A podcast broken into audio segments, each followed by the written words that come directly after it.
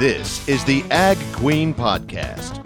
This podcast explores the agriculture industry with the movers and shakers of those shaping it. Here's your host, Lori Boyer. Hello, everyone. Today I am visiting with Chuck Strand, and he is the executive director of an organization called Rural Minds. And I have talked about Rural Minds before in the past, but it's been a while since we have talked about this organization. And Chuck, thank you for joining me. Let's get started in our conversation here today by learning a little bit more about you and your background and how you came to be with this organization. Yes. Hello, Lori, and thank you so much for the invitation to be on, on the show with you. My background is in nonprofit leadership and patient advocacy. I was with a prostate cancer nonprofit for 10 years where I served as a CEO and met Jeff Winton, the founder of Rural Minds during that time and um, began working as a consultant and then transitioned into this uh, position where I'm uh, leading the organization and feel very honored to be representing the vision of Jeff and his family and uh, the the impetus of um, Rural Minds was really formed from a tragic event where Jeff lost his uh, nephew Brooks, who died by suicide. And uh, Jeff grew up in a rural community and a farming community in upstate New York.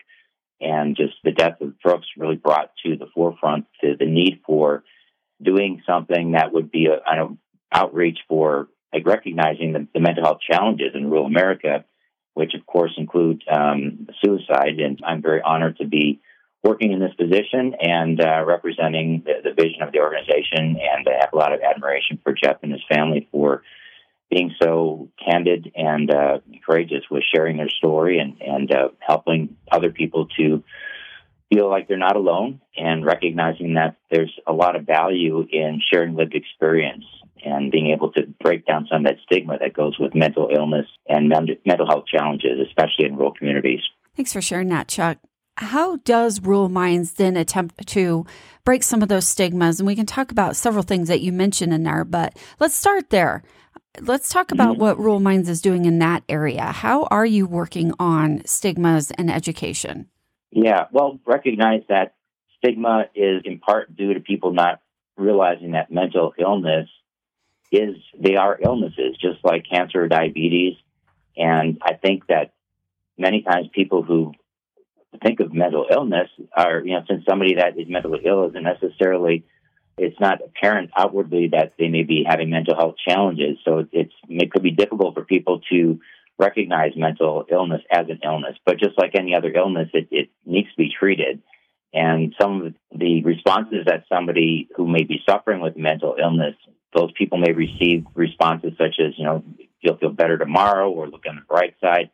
That type of thing is, is, um, really not uh, going to be applicable to somebody who has an illness. So what we want to do in part is is really elevate the awareness and the education for mental illness. And we are um, a new organization in this space, and we have a lot of respect and admiration for the other nonprofits who have been in the mental health space for years, such as NAMI, Mental Health America.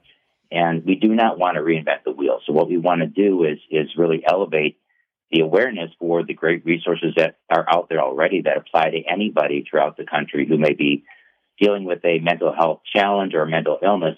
But we do want to fill in the gaps that um, are existing in terms of, of, reaching out specifically to people who are in rural America. So our, our website, um, ruralminds.org, does serve in part as a portal for providing access to all the resources that are out there. And um, by doing that, we're hoping to become a one-stop location for people who are searching for um, whether it may be mental crisis resources and information or just mental health information and resources on a more general basis. But so that that awareness and, and education is one of the ways that we're um, working to uh, to really help to address some of these challenges, and then listening to what are the needs of uh, people in rural communities and we're all about partnership. We realize we can't do this alone. In addition to collaborating through the resources, we're collaborating with other organizations who are in the mental health and the rural space.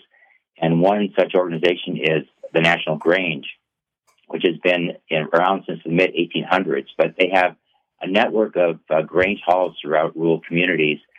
And um, interestingly, they, they did a, um, a survey through Morning Consult earlier in 2022 and found that, among other things, 86% of people they surveyed, which included 1,000 rural voters, 86% were somewhat or very interested in receiving additional information, um, educational content about whether it's uh, mental health resources or even resources specific to youth in rural communities. So, part of our mission is being the informed voice for rural communities for, for mental health. And we can't do that, of course, unless we're getting feedback. So that was one really important relationship and uh, piece of content that, that helps to drive what we're doing. And our partnership with the National Grange has included a uh, campaign called Growing Hope Together, which uh, the first program of many is focused on suicide, rural suicide awareness and prevention. And we launched that in September, which is National Suicide Awareness Month. And that program included a webinar and some uh, printable content that is available on the website through PDFs that can be downloaded. But those are some of the ways that we're working to uh, really make an impact in recognizing that it's so important to get information and content into the hands of people who we want to help in rural communities. So I understand you're kind of a, a networking outlet, if you will, uh, connecting people to resources that are available in their communities. But if I understood you right, you you then collaborated with the National Grange to develop materials too. Is that right?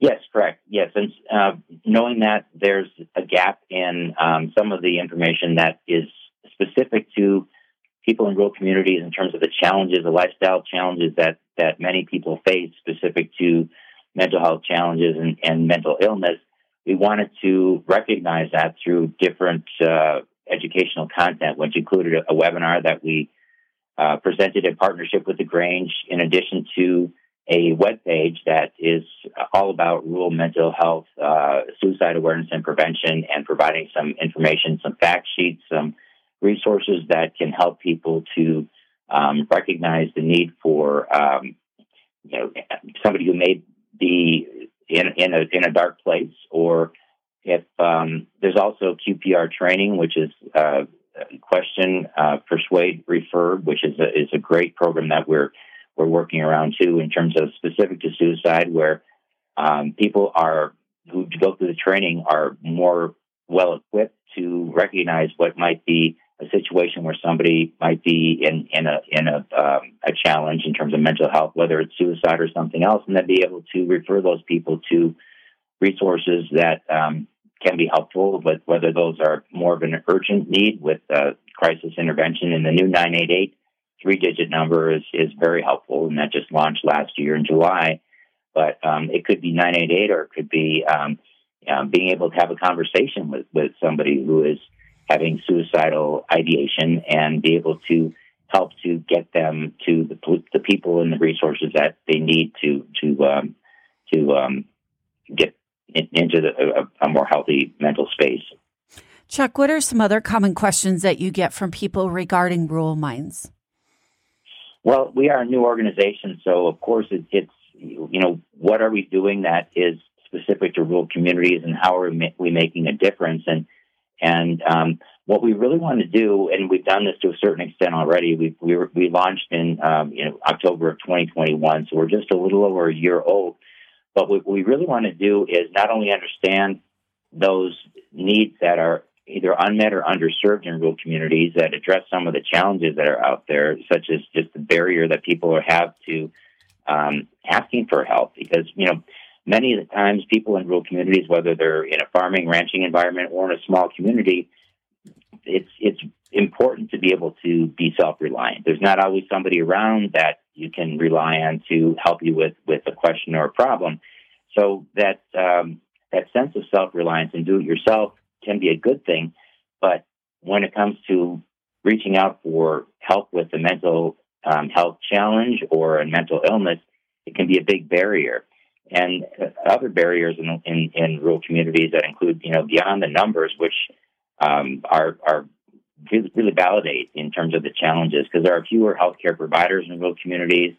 Um, everything from primary care physicians to um, psychiatrists, psychologists. People might have to drive a long ways to um, see somebody in person, and often telehealth is not an option because the internet is really lacking in many parts of, of rural communities. Either it's non-existent or it's very expensive. It's it's uh, unreliable, that type of thing. So, if somebody's lucky enough to get an appointment with a limited number of mental health providers, it can be a real um, challenge to get to an appointment. And then you're taking time off from your work, from your family, and then. And the good thing about a small community is that everybody knows everybody, but that can be a barrier when it comes time to wanting to keep something confidential. So if everybody knows your business, if you're doing something, it's um, important to have access to information that can help you through those times and be able to connect you with with uh, someone who has a uh, the same perception and, and, and, in terms of understanding of, of being in a rural community, but can help with providing information and education to address mental health challenges. I think you uh, hit there really on a good point, especially as smaller communities where everybody knows everybody's vehicle.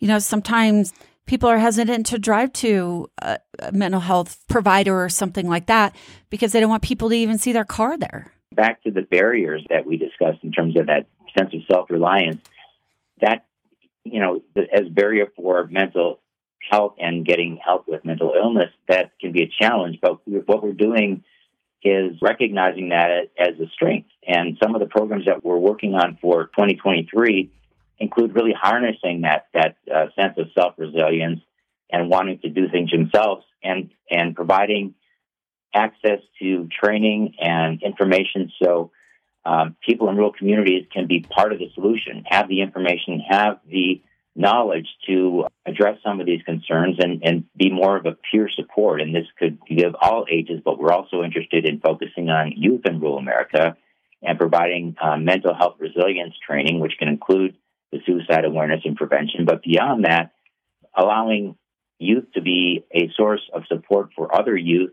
And in doing that, also being a source of trusted information for their family, their friends, their rural communities across the country. And so we're developing um, some, some, some training to do that and recognizing that in addition to the QPR that I mentioned, the suicide awareness training, which is very valuable, and there's also mental health first aid, there really isn't anything existing currently for rural youth.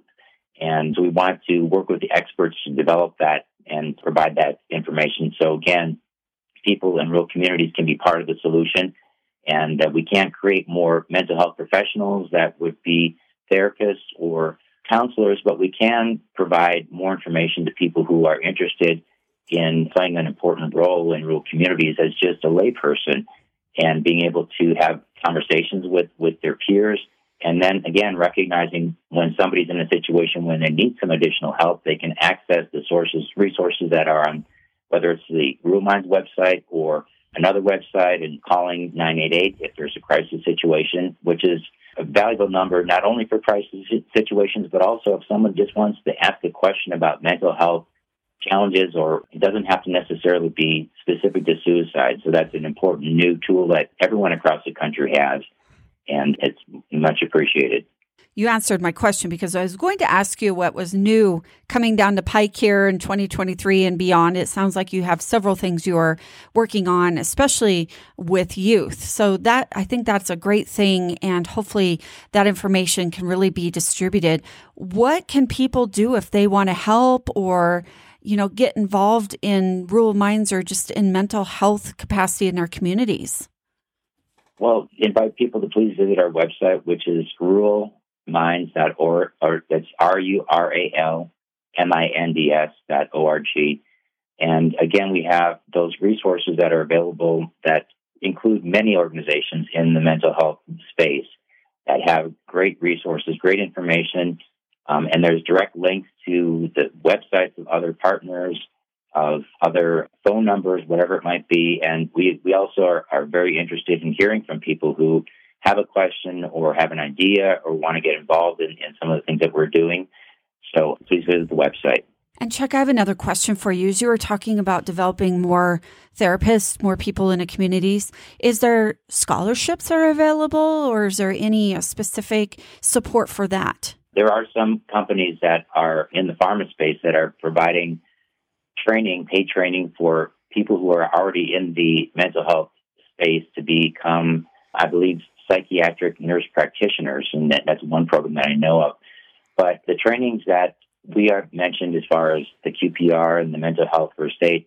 Those are potentially at no charge. It depends on QPR. Typically, if, if somebody wants to have an on-demand online training, it only takes about 60 minutes, and I believe that's $29.95 on through their website. What we want to do is through corporate sponsorship support and donations provide those trainings uh, at at, uh, at no charge. And in addition to that, there's also you know some of the group trainings that include the QPR training for suicide prevention are often sometimes are sometimes offered through other organizations, and, and we also are doing that too, as far as a, a webinar or a video. So there are different uh, different options for getting the training that's out there. And even though we're we're talking about suicide awareness and prevention, that's really obviously a, the most critical um, result of mental health challenges that have not been addressed. So if we think of even just doing first aid for, for a person who may be physically injured, you start with the most urgent problem and stop the bleeding, for example, and then you work back from there in terms of addressing what might have caused the, the situation. So we're beginning with suicide awareness and prevention, and we'll always have content and a focus on that. But that's not all that we do.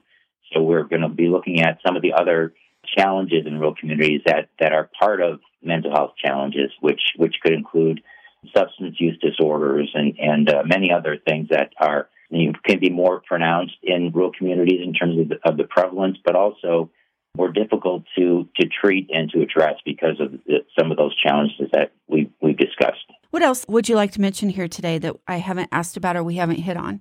Well, I think that we're just very uh, pleased by the reception that we've received so far from folks like you. So thank you again. Also from the partners that we're working with, the National Grange and and uh, many smaller partners, and we're also have been um, you know greeted with collaborative partnership opportunities to develop content with NAMI and and MHA and and others. So it's um, it's it's gratifying to know that we're doing purposeful work that's being viewed as a mm-hmm. partnership opportunity. It's not about us, it's about what we can do working together with other organizations, individuals, and just really reach out to understanding what is needed in rural communities and then working together to develop the content and the programs and be able to deliver that information through trusted resources in rural communities that people who can benefit from what we're developing.